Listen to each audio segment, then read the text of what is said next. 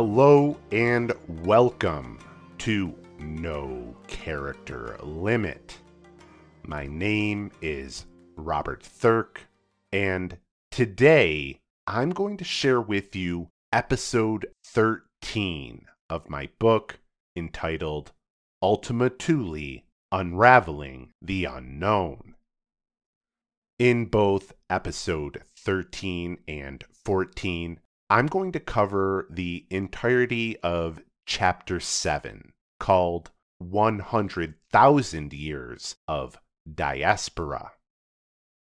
Over the last several chapters of this book, I have spent a lot of time introducing the three powerful Milankovitch cycles the precession, the obliquity, and the eccentricity, and really tried to show you how they have impacted the earth in a variety of ways, and also how we've cultivated the evidence to know that they have. But knowing the science alone isn't really good for anything unless we're going to apply it to something that we want to understand. And so, this and the next episode, what I really thought it would be interesting to look at is the last 100,000 years of human history, just one eccentricity cycle, really, and human development through that time. Questions like when did humans actually leave Africa for the first time? How do we know? And how solid is the evidence around it? And when I looked into it, there's actually a lot of interesting answers that you wouldn't have expected. If you've ever done one of those ancestry tests and found out that you were part Neanderthal, which is actually most people on the planet, this story is about your deep ancient ancestors. And for most of us on this planet, that is what today's story is all about. If you've ever felt a connection to your family heritage, whether it's your parents, grandparents, great grandparents, or somebody deep in history that maybe was famous that you know you're a descendant of, this is a story about most peoples on Earth's ancestors going back 100,000 years. But I want to say before we get into this episode that this whole episode has a lot of speculation in it from me. I do take all of the information I provide to you from reputable sources there's going to be information on genetics and archaeology that I get straight from scientific news outlets and really reputable sources, and I'm fairly confident on those things. But because 100,000 years is a long time and it's hard to know specifics, I put in a little bit of speculation on what might have happened in these different scenarios, but I hope as you listen, you can hear where the speculation is versus where the facts are. I'm not trying to push an agenda, and it is very likely, since I am not an archaeologist and I am not a geneticist, that I am likely to get something or multiple things wrong. But yet at the same time, I couldn't find a story out there that really tried to paint this picture of what the last 100,000 years was like in such a succinct form. If you actually go to the experts, there are a lot of nuance and details that make this story come to light a lot more. I'm going to use a much broader brush but even so, this episode's going to go a little long because there is a lot of information to share. Right off the bat, I want to acknowledge that I likely switched up the terms haplotype and haplogroup in this episode multiple times. When I look at the definition of each of them, I do understand there's a distinction there, but I hope for what I'm trying to share with you today, that distinction is not a make or break kind of an error I'm making to get a broader point across. If there's anything I've gotten wrong, or if there's more information that you might have that actually fills in some of these gaps where my speculation is, I'd be happy to have it. I find trying to trace the last 100,000 years of human history really interesting. And so I think I've covered my bases, you know, as I've said in the very first episode of No Character Limit, I am not an expert in anything that I talk about, but it is instead something that I've found interesting and have cultivated information on that I want to share and put out there to hopefully even generate more interest and dialogue over these things. So, just to kind of give you an idea on how this and the next episode are going to go, I'm going to cover roughly about 100,000 years ago to roughly 50,000 years ago in this episode.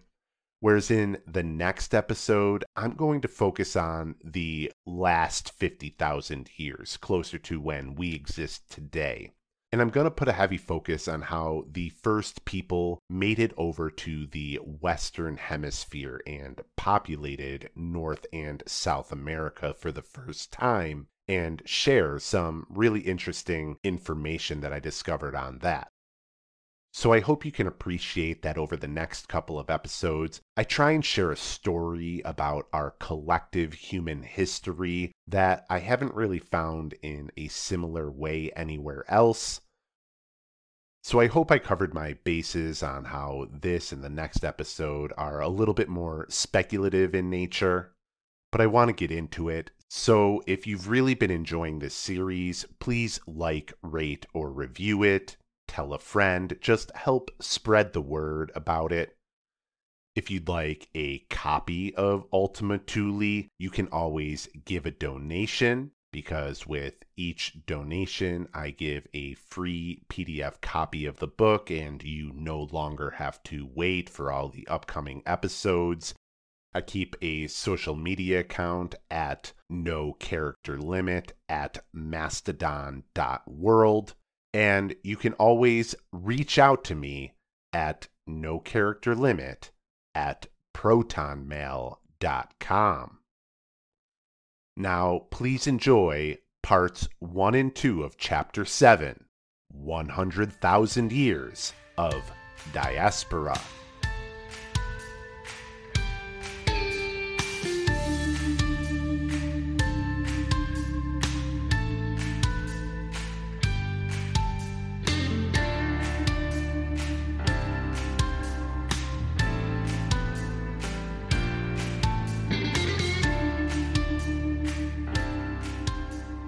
Chapter 7 100,000 Years of Diaspora.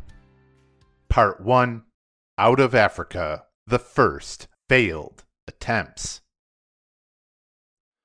Is there something inside of us humans that still keeps track of these deep season Milankovitch cycles, even though we can't live near long enough to fully experience them?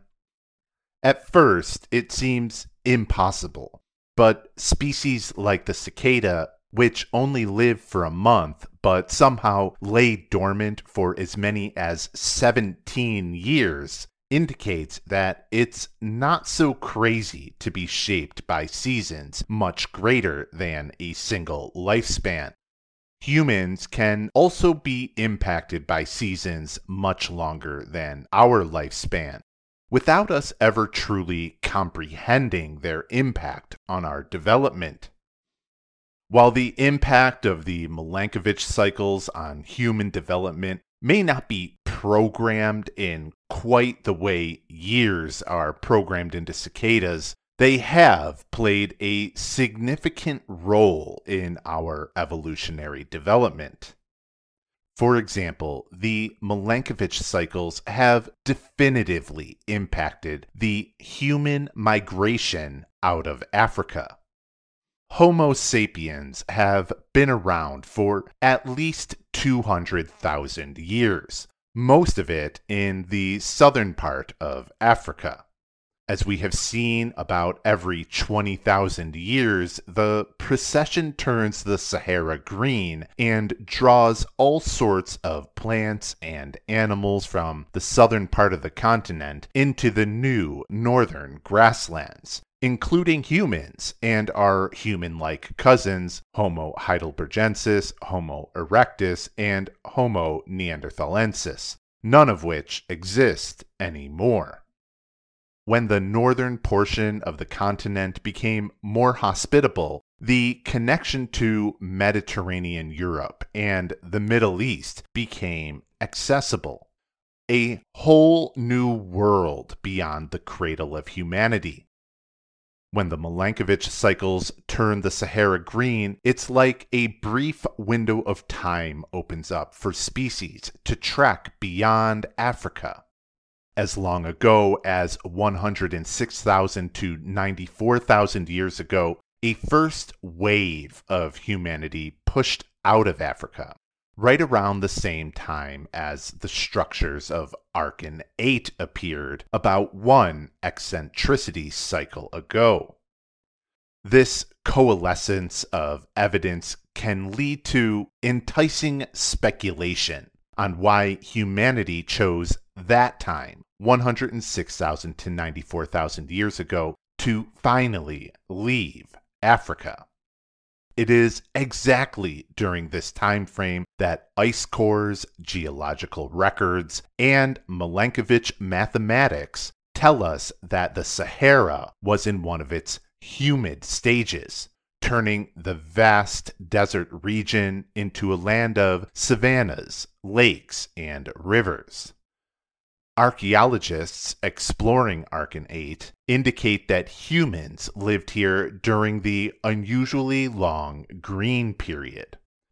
It is an ancient rhyme to what happened between 10,000 and 5,000 years ago, when settlements like Gobero were home to people like the Kiffians and the Tenerians. Arkin 8 could be a distant Gobero home to some of the earliest settlements built by people drawn into this ancient green Sahara. It's possible that 8 existed before the 12,000 year window that the green corridor of the Sahara was open, but it seems unlikely.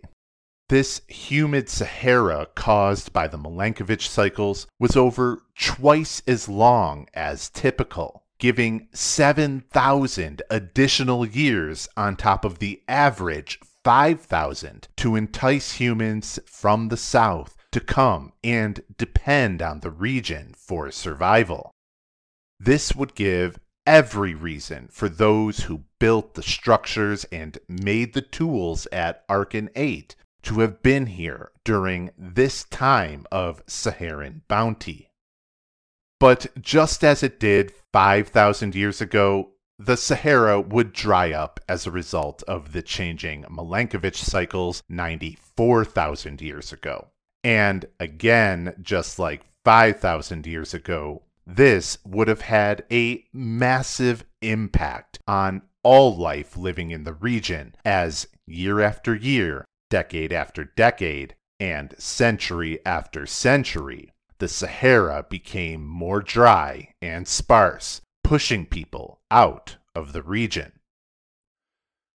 Paleoclimatologist Peter deMenocal of Columbia University likens the impact of the Milankovitch cycles on the Sahara to a pump and valve where the green humid Sahara drew life and people into the region, but that the increasingly cold and dry climate would have the effect of pushing life and people back out. While most would retreat to the warm and wet incubator of Africa, some would find themselves on the other side of the Sahara, in the colder and more arid regions of Arabia across the Red Sea and the eastern coast of the Mediterranean. Some human remains in Israel provide circumstantial evidence that this pump and valve really did take place. One cave, known as Qafzeh, has human remains that are 92,000 years old. The fact that they are found to be dated only 2,000 years after the 12,000 year long window of the Green Sahara hints that their ancestors found their way north of the Sahara and no longer could travel through it for a couple thousand years. It's no surprise that after having a green corridor open for that long between Africa and Asia, that some small groups would find themselves locked on the other side of the Sahara cut off from the rest of their species back in the mother continent, the people of Qafzeh had found themselves living in increasingly arid and colder climates throughout the generations, blocked by a desert from returning the direction their ancestors had come many generations before them, likely unaware that they even came from there to begin with. The Qafzeh cave would have been a refuge in an increasingly stark landscape over centuries, an unforgiving climate that humans had not yet adapted to. The remains at Qafzeh cave provide potential evidence of the pump and valve of the Milankovitch cycles in action around 94,000 years ago but they are not the oldest remains found outside of Africa. Other human remains have been found in another Israeli cave called Skhul, and even more have been found as far east as Saudi Arabia. Both archaeological sites dating back to somewhere between 115,000 and 125,000 years ago. Although less than 500 miles away from Egypt, the human remains found in the caves of Skhul in Israel are the earliest human remains found outside of Africa that date back to this time period, roughly one eccentricity cycle ago. Although there is nearly the same amount of time between the people of Qafzeh and the people of Skhul as there are between us today and the people of Dolny Vestonice, a near full precession year, roughly 26,000 years, making them totally unrelated to each other, despite their proximity. Knowing that it is primarily the precession cycle that opens and closes the pump and valve of the humid Sahara is it by chance that within 30 miles of each other lay the remains of two separate human groups that lived outside of Africa a precession cycle apart? Perhaps the people of Qafzeh were destined to die off from the misfortune of a wrong turn by their ancestors when the Sahara began to slip back to desert. One fateful day, one group walked south, while the other walked north, and thousands of years later, the people of Qafzeh eked out an existence in a harsh and cold climate before dying off completely, never knowing the kinder lands that lay to the south. And what if they were repeating the same grisly pattern that the even more ancient people of Skhul did tens of thousands of years before them? Another wrong turn north by a people who were adapted to survive in the warm and wet lands of Africa, only to die off in a landscape that our ancestors weren't suited for. Thousands of years pass Another greenway opens up in the Sahara, and another group gets stuck in the cold dry north and dies. Both the people of Qafzeh and Skhul lived in much the same way, gathering shells from the nearby Mediterranean to make jewelry. They buried their dead and cared for their weak and infirmed. They did what we still do one eccentricity year later because they were us, genetically the same species. We can't know for sure whether these two distinct but separate groups fell victim to the pump and valve of the Sahara to end up along the Mediterranean, but the possibility is tantalizing. But just because we only found some remains of the earliest non Africans, it doesn't mean they died out in the colder realms of the Levant.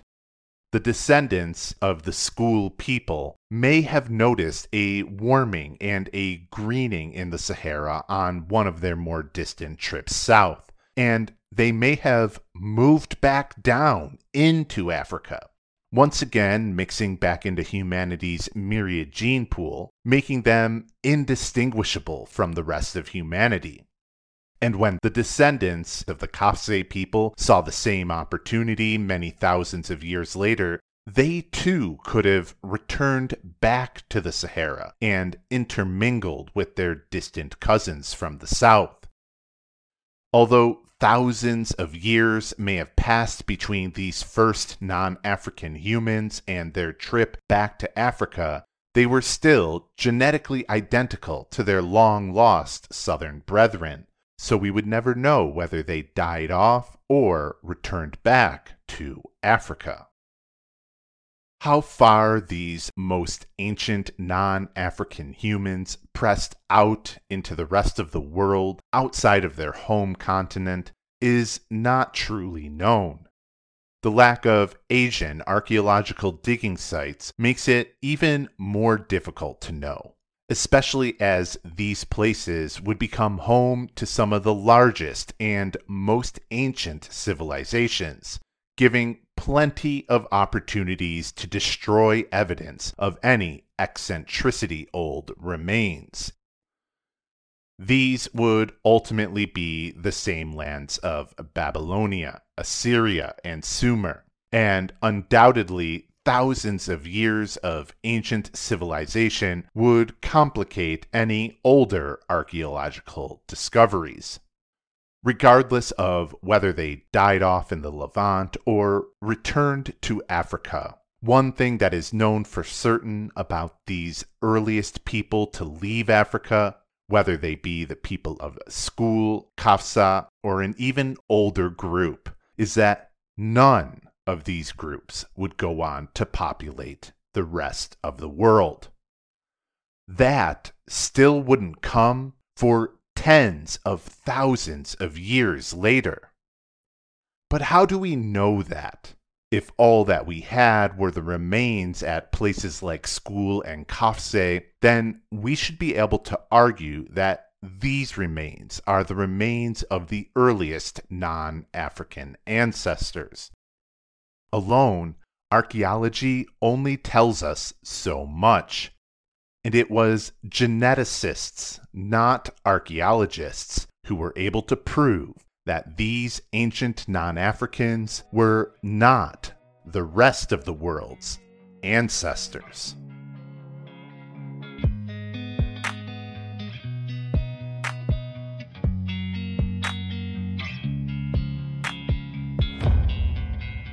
Chapter 7, Part 2 The Mystery of the L3 haplotype. Our genes have their own internal clocks that keep time with the same precision that the heavens do. A genetic marker known as mitochondrial haplotype L3 has revealed that all non African people can trace their origin out of Africa to a single Exodus event. The widest range that this single out of Africa event occurred happened between 50,000 and 75,000 years ago, while more narrow windows put it between 50,000 and 55,000 years ago. Regardless, genetic evidence shows that whether you are the descendant of an Incan, Haudenosaunee, Inuit, Japanese, Chinese, Maori, Arab, Indian, Russian, or European, all of these groups share this same L3 haplotype, making all non Africans share a small group of ancestors in common.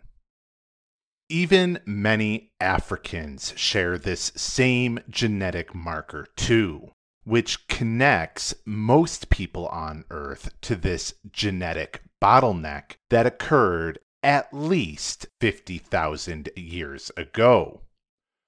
Those who do not have this L3 haplotype are strictly sub Saharan Africans whose ancestors had never left the continent, the original Homo sapiens that we all descend from. With all of the human remains that predate 50,000 to 75,000 years ago, how is it that none of them were able to go on to permanently populate the rest of the planet? The remains found in Qafzeh and Skhul are unequivocally human, but tens of thousands of years older than when this genetic marker occurred. While other hominin species roamed the planet outside of Africa before 50,000 years ago, the remains at Qafzeh and Skhul are not to be confused with Neanderthal or Homo erectus remains. These remains were of our own species, dating back to 75,000 years before this genetically recorded out of Africa event occurred. But at the same time, the study of genetics is not a soft science or something that uses questionable dating methods. These are well understood genetic markers that make for a verifiable understanding of not just the entire history of humanity, but the entire history of life on Earth. So, how is there a disconnect between what our genetics tell us and what our archaeologists tell us? Despite the hard genetic proof of the L3 haplotype having occurred about 50,000 to 75,000 years ago, there has been found what appear to be human teeth as far away as China that are at least as old as the remains found in Skhul Cave over 100,000 years ago. And then in Misliya Cave, only a few miles away from Skhul, a human jawbone with teeth was found to be between 177,000 and 194,000 years old. And then there is a skull found in a cave in southern Greece known as Apidima 1 that dates as far back as 210,000 years ago, pushing the limits of the origin of the human species and implying that humans had been capable of leaving Africa shortly after our evolution into existence.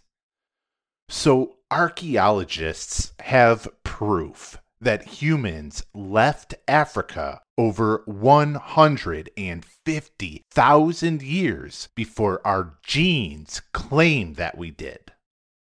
The genetic bottleneck that every single non African carries, as well as many Africans too, tells a story of a genetic crunch in humanity, where a relatively small number of humans maybe as little as 1,000 to 10,000 adult humans, gave rise to every single non African today. Scientists' initial inclination was that this indicated that some terrible event occurred during this window 50,000 to 75,000 years ago.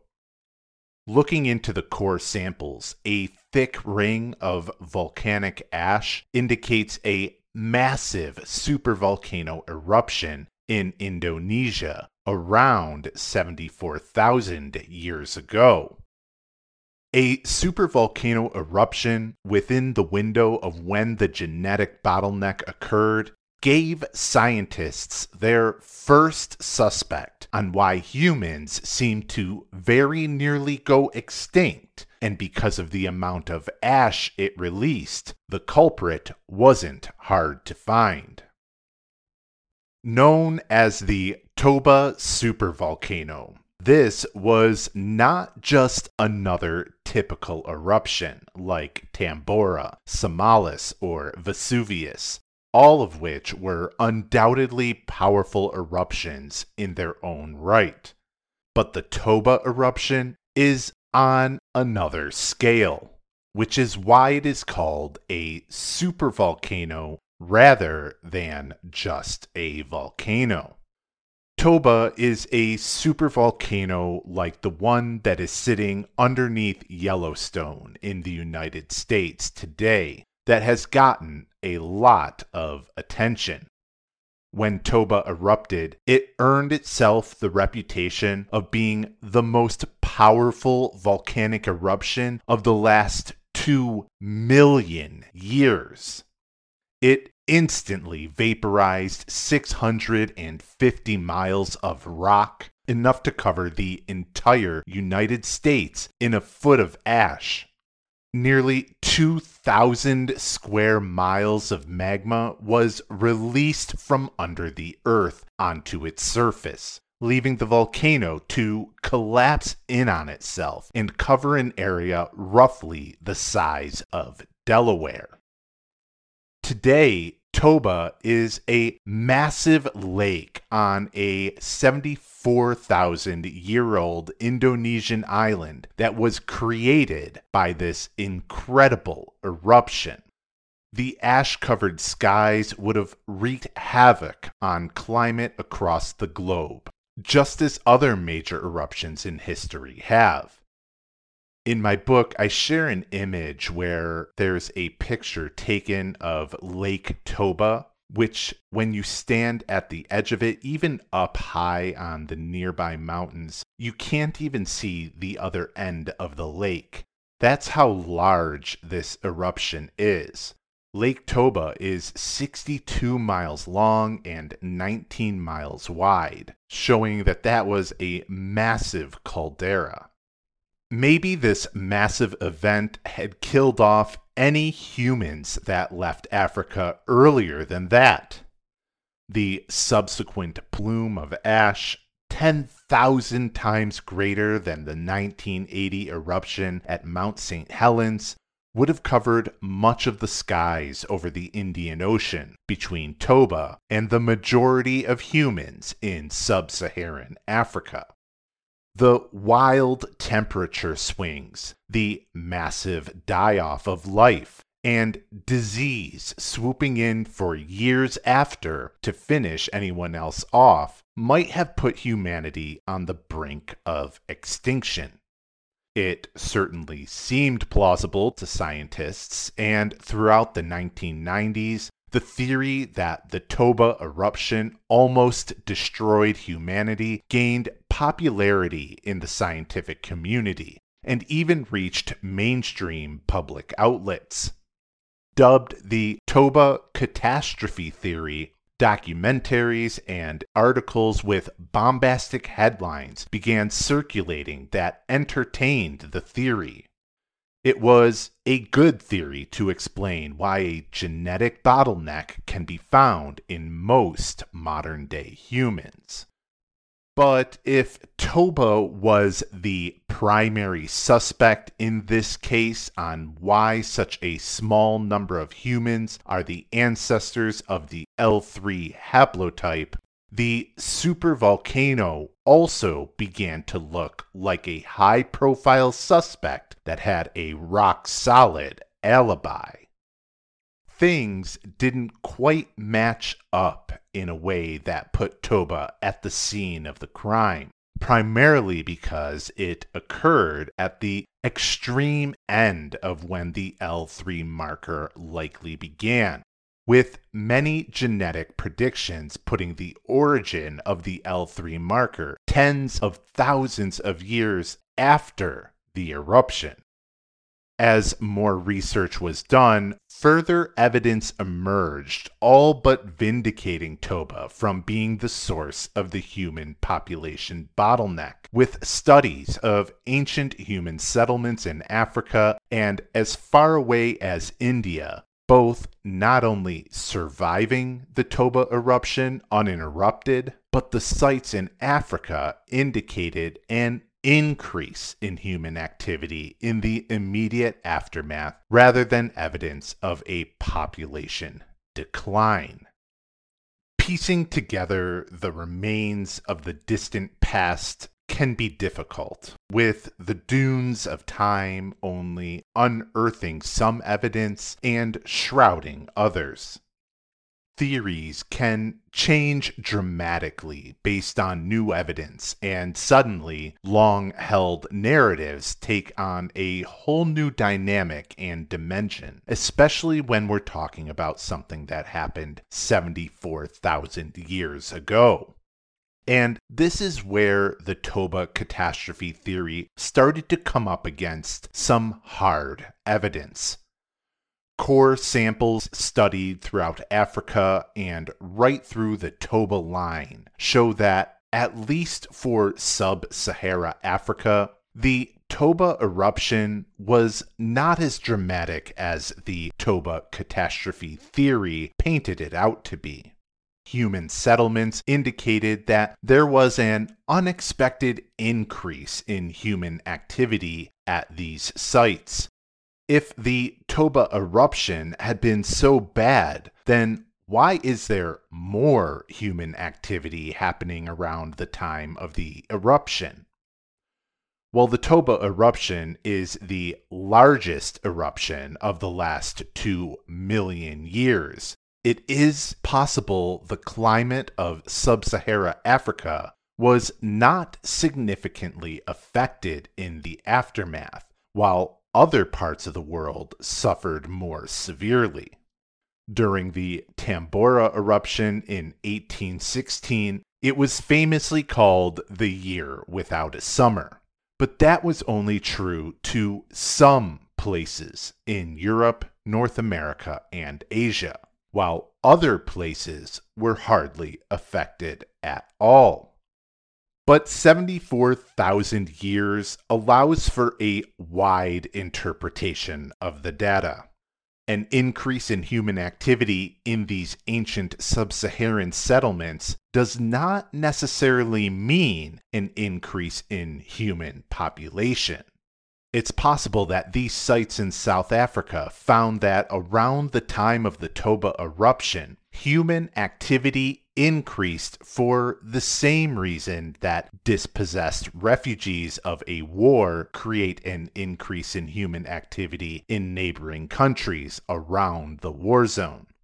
An eruption of that size may have wiped out entire food sources, driving people to depend more on each other, as smaller groups were not able to survive as well on their own it would still be millennia before the first cities would be built.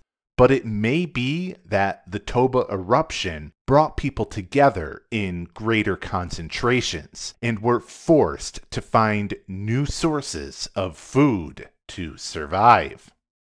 Just as it is likely that there was an increase in human activity at Egyptian settlements as the humid Sahara dried up 5,000 years ago, it may be that this increase was one of necessity rather than of abundance.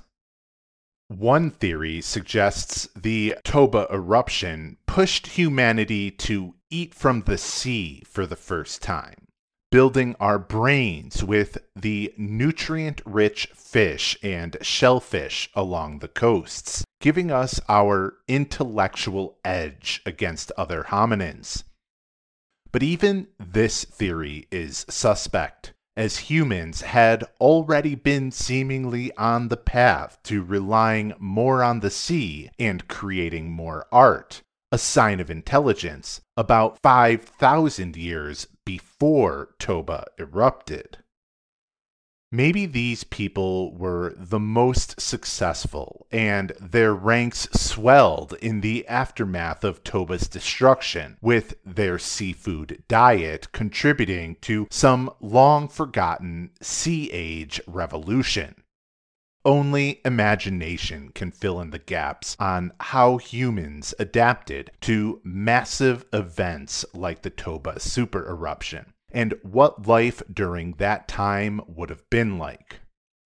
But today, the Toba catastrophe theory is no longer the leading theory to explain the genetic bottleneck that gave rise to the L3 haplotype.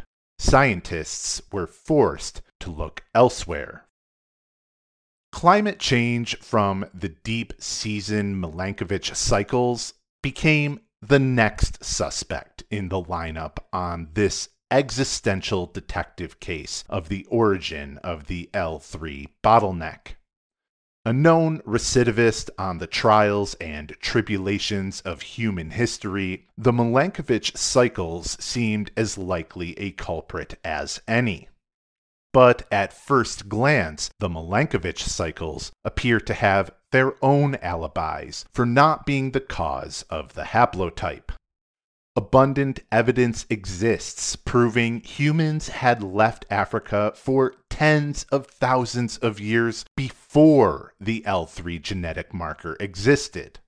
Archaeological sites like Daba and Jwalapuram in and around India indicate humans had settled there as far back as 80,000 years ago, well outside the most extreme origins of the L3 marker. Even more, the evidence shows that these pre L3 non Africans not only survived through the Toba eruption, but continued to flourish afterwards, existing at the same locations for thousands of years after the event. If climate forced humans out of Africa around 50,000 to 70,000 years ago, why did those people both come so near to extinction and yet were also the only group to go on to populate the rest of the world? These other non African humans already seemed well adapted and successful tens of thousands of years before the L3 haplotype left Africa, and they even survived through the Toba eruption in these far flung non African locations. So, why did this earlier group die out, but the L3 haplotypes thrived?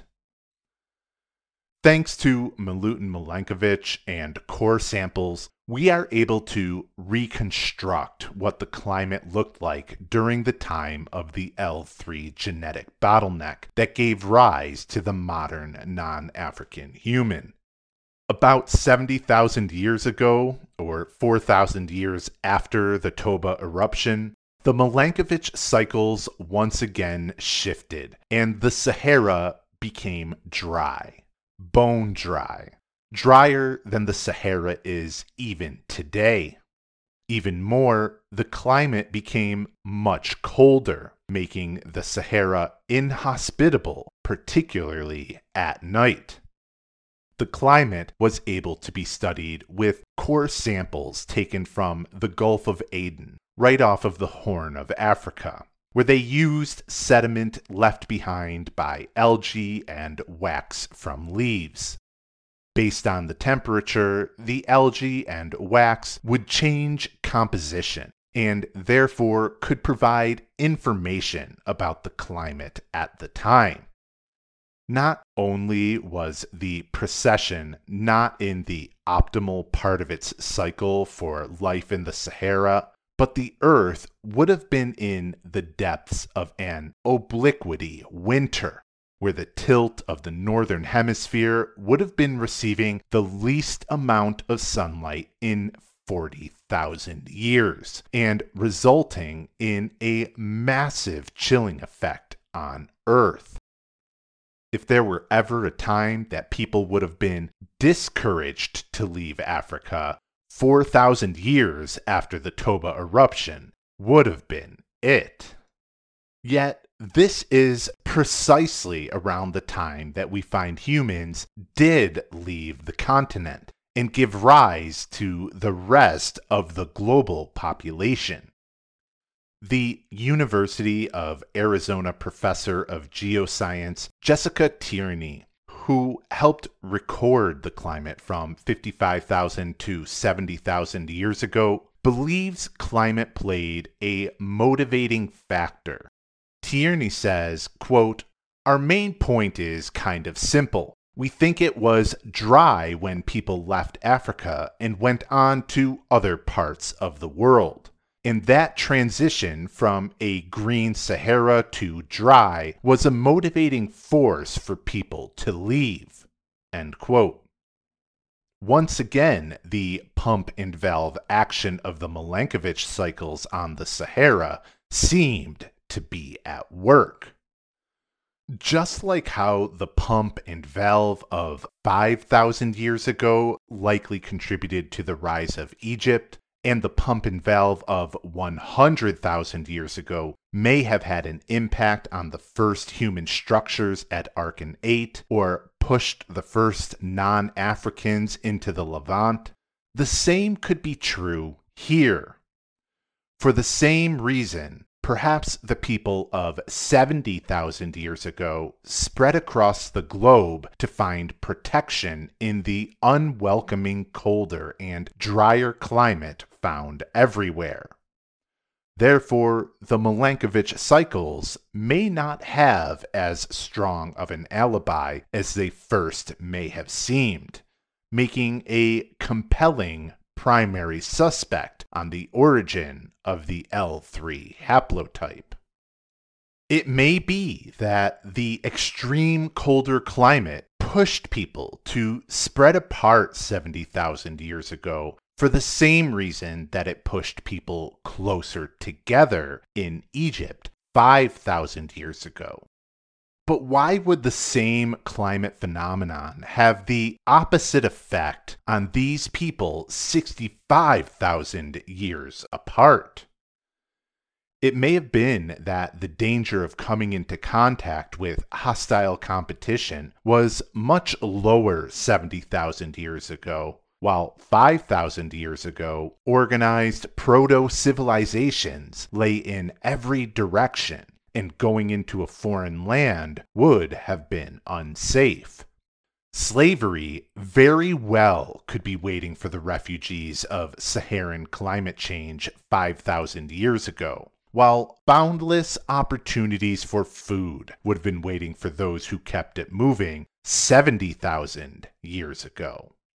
It's true that the people of 70,000 years ago had other hominins to compete with, but by comparison, Neanderthals still wouldn't have represented the same threat as a young Mesopotamian empire.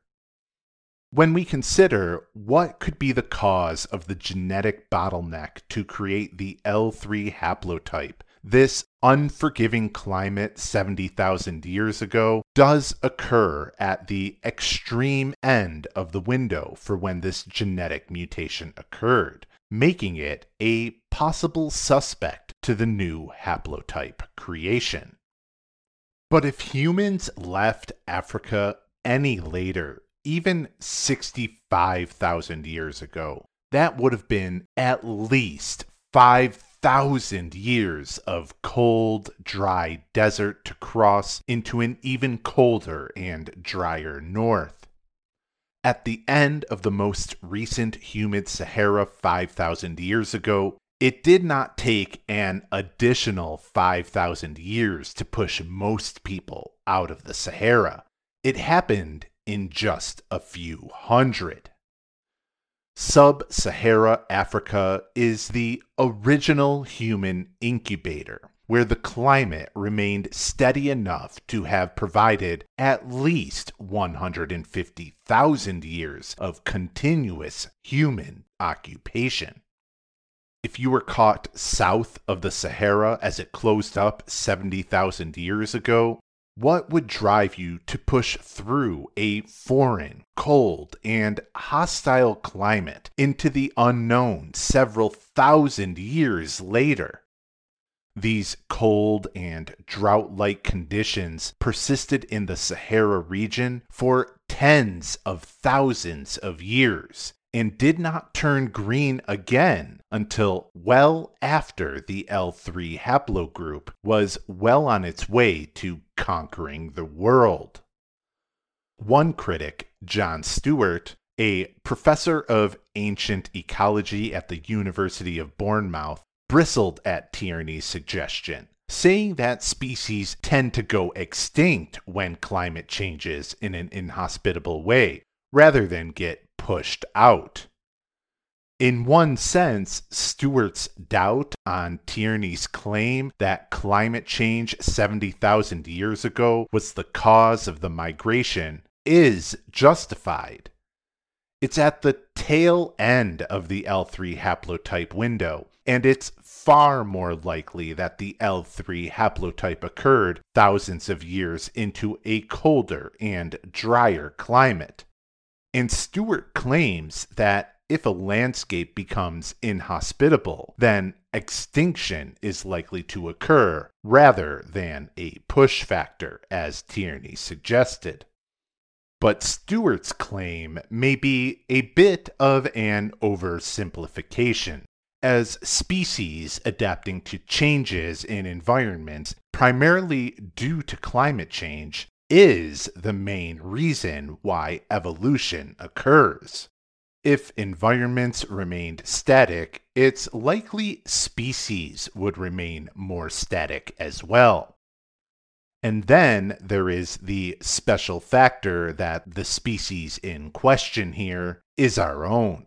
Not exactly one who has ever taken what nature has to offer laying down. When we got pushed out of the forests, we adapted to the savanna. When we stumbled into foreign climates around the world, we learned to adapt.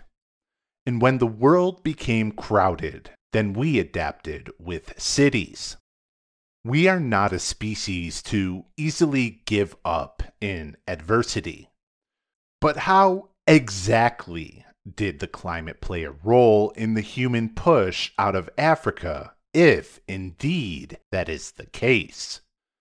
If the L3 mutation developed right around 70,000 years ago, it could have been timed perfectly with the familiar drying of the Sahara that seems to have pushed humans to innovate time and time again especially if their green Sahara dried with the same rapidity that it did 5,000 years ago, right around the rise of Egypt. While surely many of those forced out of the increasingly desolate Sahara went south, undoubtedly it was fraught with its own dangers. With the obliquity in its winter, the dry and cold climate would have come with greater scarcity, and the dangers of coming in contact with another tribal territory would have been greater in sub Sahara Africa. If sub Sahara Africa has been home to humanity for the previous 150,000 years, then there would have been some well established formidable groups in the area 70,000 years ago.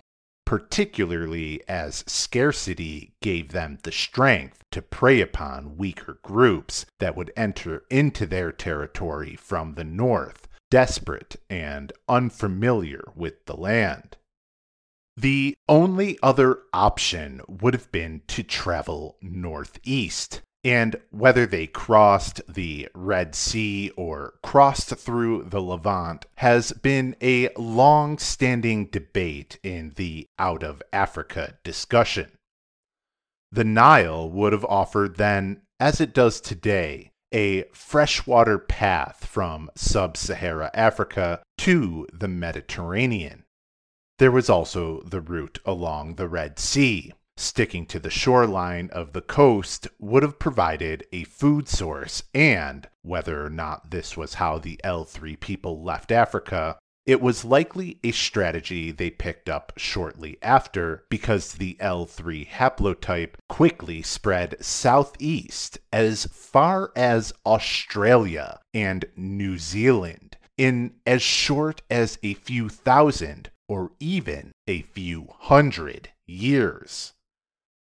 As people followed the coastline out of Africa, along the Indian subcontinent and into the lowlands of Malaysia and Indonesia, they would have found a wet, warm, and bountiful world. Most of the land that they would have crossed on their way to Oceania is now swallowed by the ocean. As the Earth descended into a Milankovitch winter, it sucked up more ice at the poles and actually lowered the entire level of the ocean so that more land was exposed. In my book, I share several maps that show how much more land was exposed around 70,000 years ago. If northern Africa and the Levant were cold, inhospitable, and dry, then those who pushed along the coast eastward toward India and beyond would have found lush and tropical lowlands filled with life. Thousands of more miles of tropical lowlands would have been exposed to them without needing a single boat. Any ocean trips that needed to be made could be done in relatively short trips. The only problem that gets in the way of understanding these earliest non Africans is that most of that landscape has now been under the ocean for the last 15,000 years, sinking most of the evidence from this past. But undoubtedly, any group suffering from a cold and dry Sahara would have been heartily rewarded by heading east. It's even more telling that although the L3 group reached Australia and New Zealand almost instantly, their remains would not be found in Europe only a few hundred miles away for tens of thousands of more years really going to show how difficult the European climate was during this time. But our understanding of the mutation rate inside of our mitochondrial DNA is not perfectly precise. And it may be that the migration didn't begin until only 55,000 years ago which would be 15,000 years after the Sahara became dry. If this was the case, as it is a more commonly cited time frame of when the L3 haplotype appeared, then it would seem that the Milankovitch cycles were not the immediate cause, as the cold, arid climate of the Sahara would have been well established by that point.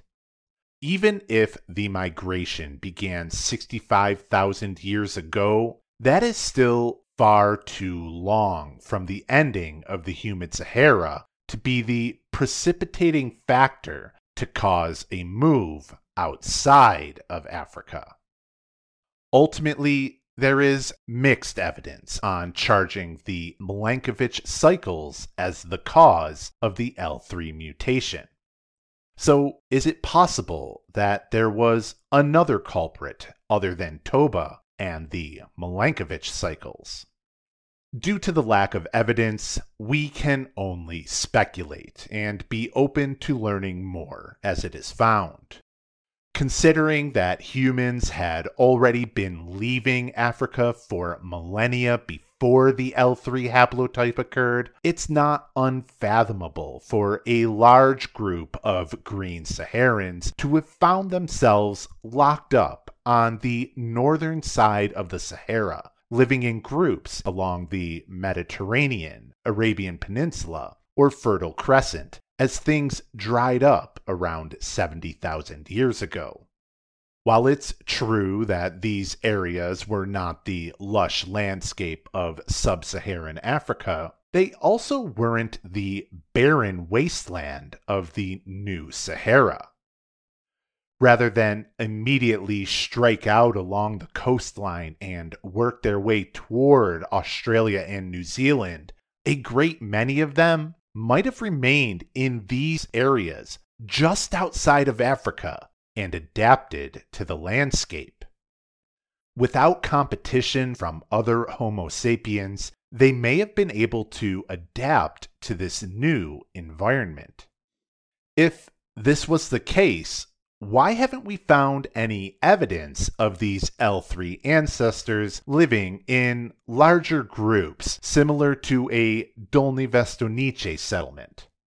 Part of the reason is because Dolní Věstonice existed only about 30,000 years ago, 25,000 to 40,000 years after humans first left Africa. If nature didn't erase all signs of a settlement, it's just as likely that humans did. The Middle East is one of the oldest homes of humanity, and somewhere around 900 generations of humans have lived right on top of some of the region's oldest settlements there even great cities of a few hundred or a few thousand years ago have nearly been lost to time. The recent wars in the Middle East only compound the problem, making it difficult and unsafe for any archaeological work.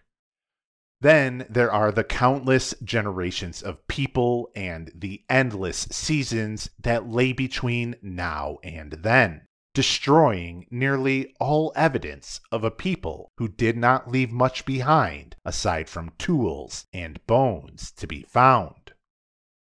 So, if the first L3 humans stayed somewhere in the Levant or Arabian Peninsula, what would have stopped them from immediately spreading east to the endless lush and warm rainforests?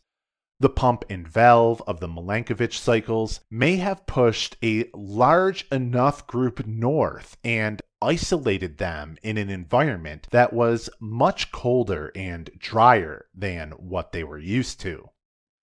The climate would have been hostile to humans, and one of our strongest evolutionary traits is our ability to be social and work together. It seems natural that as long as there was a location that could sustain a few hundred or thousand people, there wasn't any need to push farther on. Adapting to this new environment would have required all able bodies and a close knit community that had access to reliable resources in order to be successful, especially since they weren't alone. Out in the wilderness, beyond their camps and caves, lay not other humans, but instead something that was not quite human. Imagining a world where we are not the only hominins living within it is a difficult concept for us to grasp today. The idea that other species that know how to tend to a fire and build tools only lay just beyond the next hill sounds more like to be out of a fantasy book. And yet, these other hominins existed on our planet and sometimes stalked our own ancestors. And they were as dangerous of an enemy as they came. Europe, right across the Mediterranean from the Sahara, was not inhabited by the L3 haplogroup until well after Asia and Australia, approximately 40,000 years ago. Aside from the deep reach of glaciers into Europe, there is ominous evidence that it was already dominated by another species. The 92,000 year old human remains found at Qafzeh the 115,000 year old remains found at Skhul, both of which are in Israel, as well as the 210,000 year old Apidima skull found in southern Greece, were not the only hominin remains found in these locations. In the Greek cave where the Apidima human skull was found, Neanderthal remains were also found that were 40,000 years younger. These Neanderthal remains gave an eerie impression that they were the dominant species outside of Africa. If humans were settling outside of Africa for tens of thousands of years before the L3 haplogroup, then one explanation on why they weren't able to survive was because these Neanderthal competitors overtook any human settlements beyond the African continent. Neanderthals could recognize us as a different species, just as well as we could recognize them as one. And it doesn't take much to see Neanderthals convincing each other that the Homo sapiens north of the Sahara were trouble just as much as Homo sapiens could convince each other that Neanderthals south of the Sahara were just as problematic. Being the minority hominin in the other's territory likely made them easy prey. At the same time, there is no definitively clear evidence that Neanderthals preyed upon human settlements either where human skulls and Neanderthal skulls coexist, the human skulls are tens of thousands of years older than the Neanderthal skulls. These are not skulls signifying that Neanderthals came and attacked a human cave. Humans and Neanderthals living in the very same cave may never have laid eyes on the other species their entire lives, the distance in time between them being so great. But what we do know is that these ancient ancestors of the L3 haplogroup that were potentially pushed out of a dying Sahara 70,000 years ago, they would have been well aware of these strange Neanderthal cousins prowling the northern climes, as it's likely that they saw them as a danger and a threat. So, if drought, a colder climate, and mass migration that disconnected them from their homeland weren't all bad enough, the L3 haplotype ancestors now faced a new hominin enemy in their own territory that could create tools, hunt, plan, and fight. All of these reasons may very well be why they didn't venture too far from one another, knowing that they could easily be overtaken by the Neanderthals in a climate that was more suited towards their species than our own. These L3 humans locked out of Africa may have suffered heavy casualties moving to this new landscape and found it difficult for survival. But it was still better than the barren Sahara. With so few humans remaining in a climate that worked against them, their genetic diversity might have slimmed down to only a few hundred or thousand people, on the cusp of a total collapse, repeating the fate of so many non African humans before them.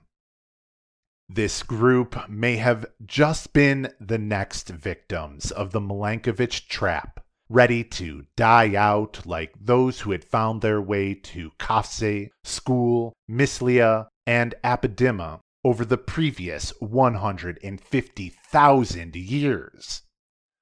In the depths of a precession and obliquity winter, the L3 people were just repeating the extinction cycle that every set of human ancestors had before them.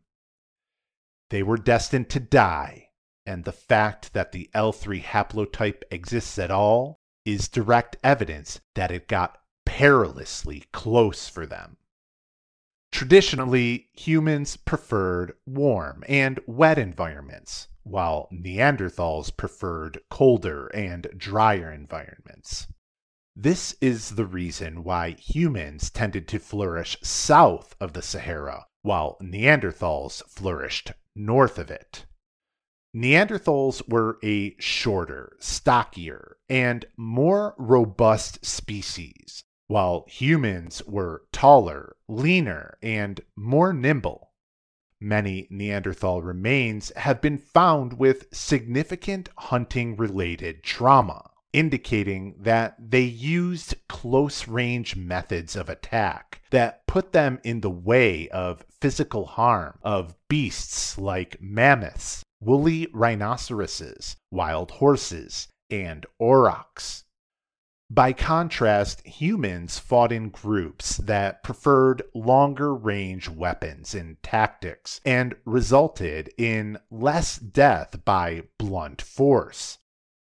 In early interactions between the two groups, the long range tactics of humans may have been a disadvantage, since Neanderthals might have been more comfortable with direct, aggressive conflict. It is very possible that each of these pre L3 human settlements attempted outside of Africa came to a brutal end by bold Neanderthal attacks that used brute strength and close combat fighting skills. But unfortunately, the true relationship of war between humans and Neanderthals are not known. So, this small group of L3 humans likely struggled with survival deep in the winters of the Milankovitch cycles, while Neanderthals thrived. It seems likely that these ancestral non African humans had to be caught on the northern side of the Sahara for a while because we know that their genetic pool was dwindling. If the group was south of the Sahara, then their genetic diversity would have likely remained robust, just as it still is today, never creating the L3 haplotype bottleneck that is written into the genes of most modern humans. It's likely that these humans struggling to survive resorted to some inbreeding to have their genetic diversity decreased to this extent. Critical genes began to go missing from this group around 50,000 to 70,000 years ago. But this does not mean it took 20,000 years to happen. All of this could have happened in a very short time span, perhaps within just a couple of generations. But once genes are gone, they're irrevocably lost. Essential genes that humans have had since their origins started to disappear in these lost L3 humans, stuck in the cold, dry northern lands, surrounded on all sides by the more well adapted Neanderthals. This group would have faced harsh living conditions with real, non human enemies that their cousins south of the Sahara did not have to face. Without some new form of help, it seemed almost written in the stars that these L3 ancestors, pushed out of Africa by the precession's pump and valve, were about to get the Milankovitch chop. But the L3 haplogroup did not die off. They bucked a recurring trend that had been happening on the Earth since the origin of our species. Something different happened this time when the Milankovitch cycles tried to kill them off north of the Sahara. And we know that these people who survived had something to do with the Neanderthals. We know that rather than fighting the L3 ancestors, Neanderthals must have somehow befriended them. Within this same mysterious time frame that the L3 haplogroup was losing its genetic diversity, the gene record also shows that it was bolstered again by interbreeding with Neanderthals. While this fact is not usually talked about directly in connection with the human exodus out of Africa, it appears that humans and Neanderthals were interbreeding as recently as 50,000 to 65,000 years ago. And so it's possible that the connection is there. While it's impossible to know the details of what caused this genetic change to occur, it remains the most important piece of evidence in helping us piece together the L3 mystery. This genetic difference between previous humans and the L3 humans is the entire reason we know why humans left Africa in the first place. It was these L3 humans whose gene pool decreased so substantially that it left behind genetic gaps that can be pinpointed to that time. And it was only due to interbreeding with Neanderthals that these same L3 humans were able to replenish their missing genes. So it's likely that the genes that went missing in the L3 haplotype disappeared through inbreeding, a sign of difficult times, and then were reintroduced later after interbreeding with the Neanderthals, a sign of adaptation. These genes that Neanderthals gave to the L3 group are ones that both Neanderthals and humans shared.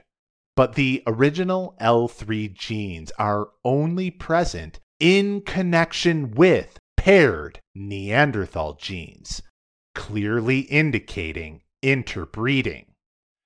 This means that before the L3 haplotype, all humans shared these genes the same way.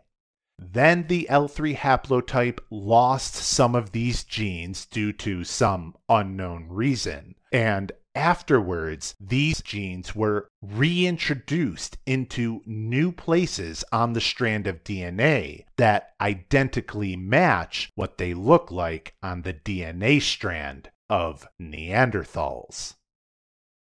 So, climate shifting, a genetic bottleneck, and all L3 descendants holding Neanderthal DNA together begin to bring a vague vision of what could have happened.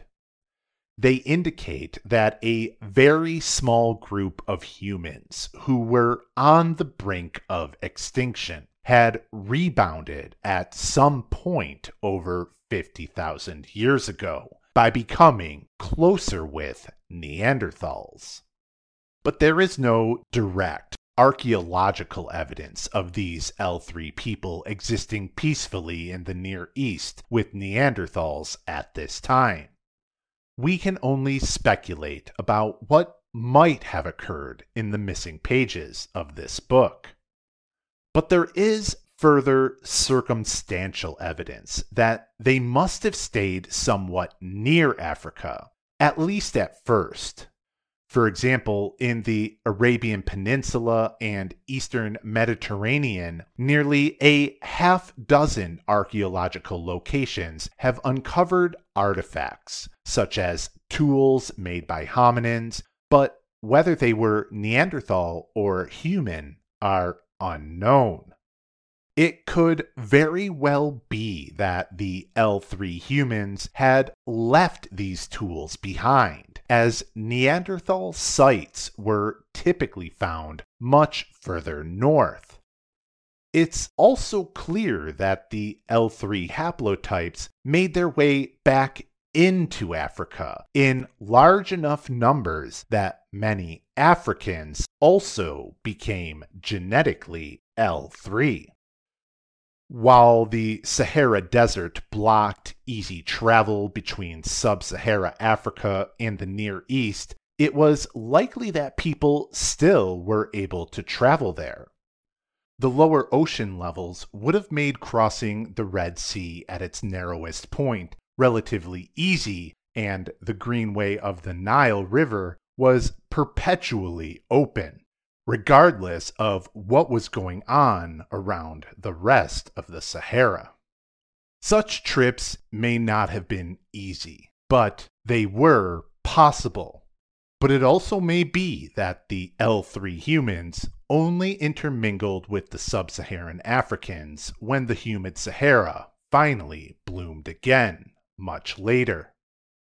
Either way, this nearly extinct population of L3 people were not only able to survive, they thrived better than any other human group.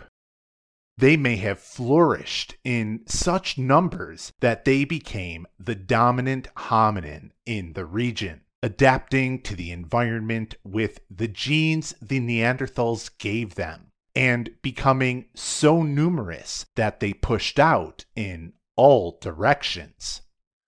We know that the L3 haplotype not only penetrated the African haplotypes, it dominated them, taking over the regions in North and Northwest Africa. The key to their success is not known. They may have become experts at relying on the sea, and with such flourishing numbers, they quickly began to travel along the southern coastline of the ocean and make that trek to ultimately reach New Zealand. Along the way, they would have reached India and possibly encountered these pre L3 humans who lived in sites like Dhaba and Jwalapuram. If this actually happened. These people who had dwelled in India for tens of thousands of years before the L3 people arrived, they would have no way of knowing that they would have been overrun by this new group. Did the L3 group and the earliest Indians recognize each other as the same species, or did they confuse each other for another group of hominins? Or did it not even matter? Was the mere presence of another tribe danger enough to both groups, and only one could win? Or did the L3 ancestors come in peace? Welcomed by their distant cousins, only to have the L3 interbreed so thoroughly with them that they were genetically indistinguishable. Regardless of how it happened, it was the descendants of the L3 haplotype that continued to push on east. Those who traveled the furthest into Southeast Asia ran into another hominin who made their own out of Africa trip even earlier, known as the Denisovans. Unlike Neanderthal DNA, which are ubiquitous in the L3 haplogroup and thus most of modern humanity, Denisovan DNA is only found primarily in those who live in Southeast Asia, demonstrating that the Neanderthal interbreeding must have come first.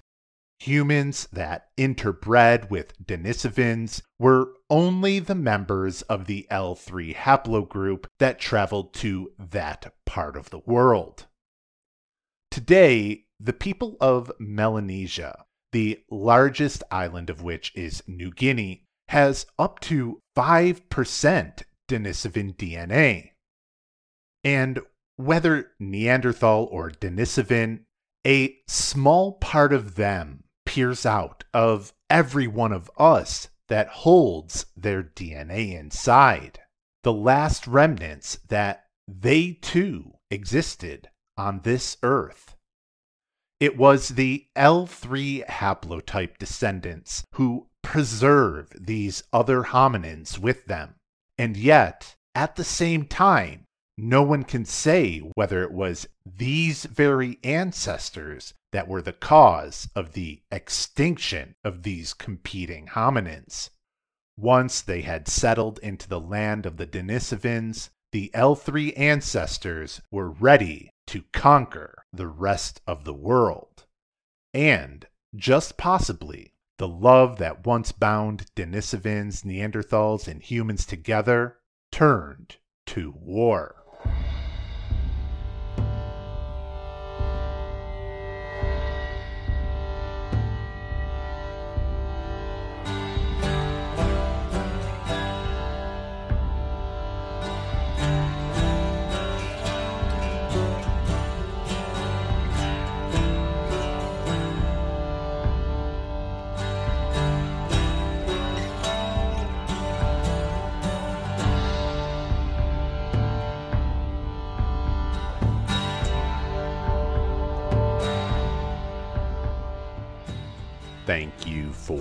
Listening to this episode of No Character Limit. Every episode, the sources that I used are located in the description if you would like to check them out.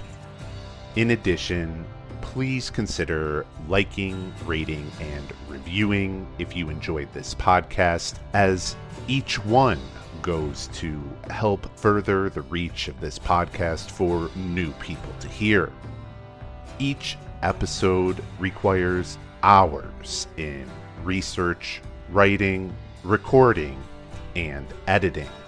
So if you feel that what you just heard is worth a donation of any size, please go to the description and follow the links for that. Each donation comes with a free PDF copy of a writing piece of your choice, no matter the size of your donation. And you get a lot of extra features with that, including a lot of the artwork and graphs and pictures, as well as the descriptions that I don't include in the podcast. If you would like updates for new episodes, you can follow No Character Limit at mastodon.world. And finally, if you have a question, comment, or even a correction, please feel free to reach out at no character limit at protonmail.com. Thank you again for listening.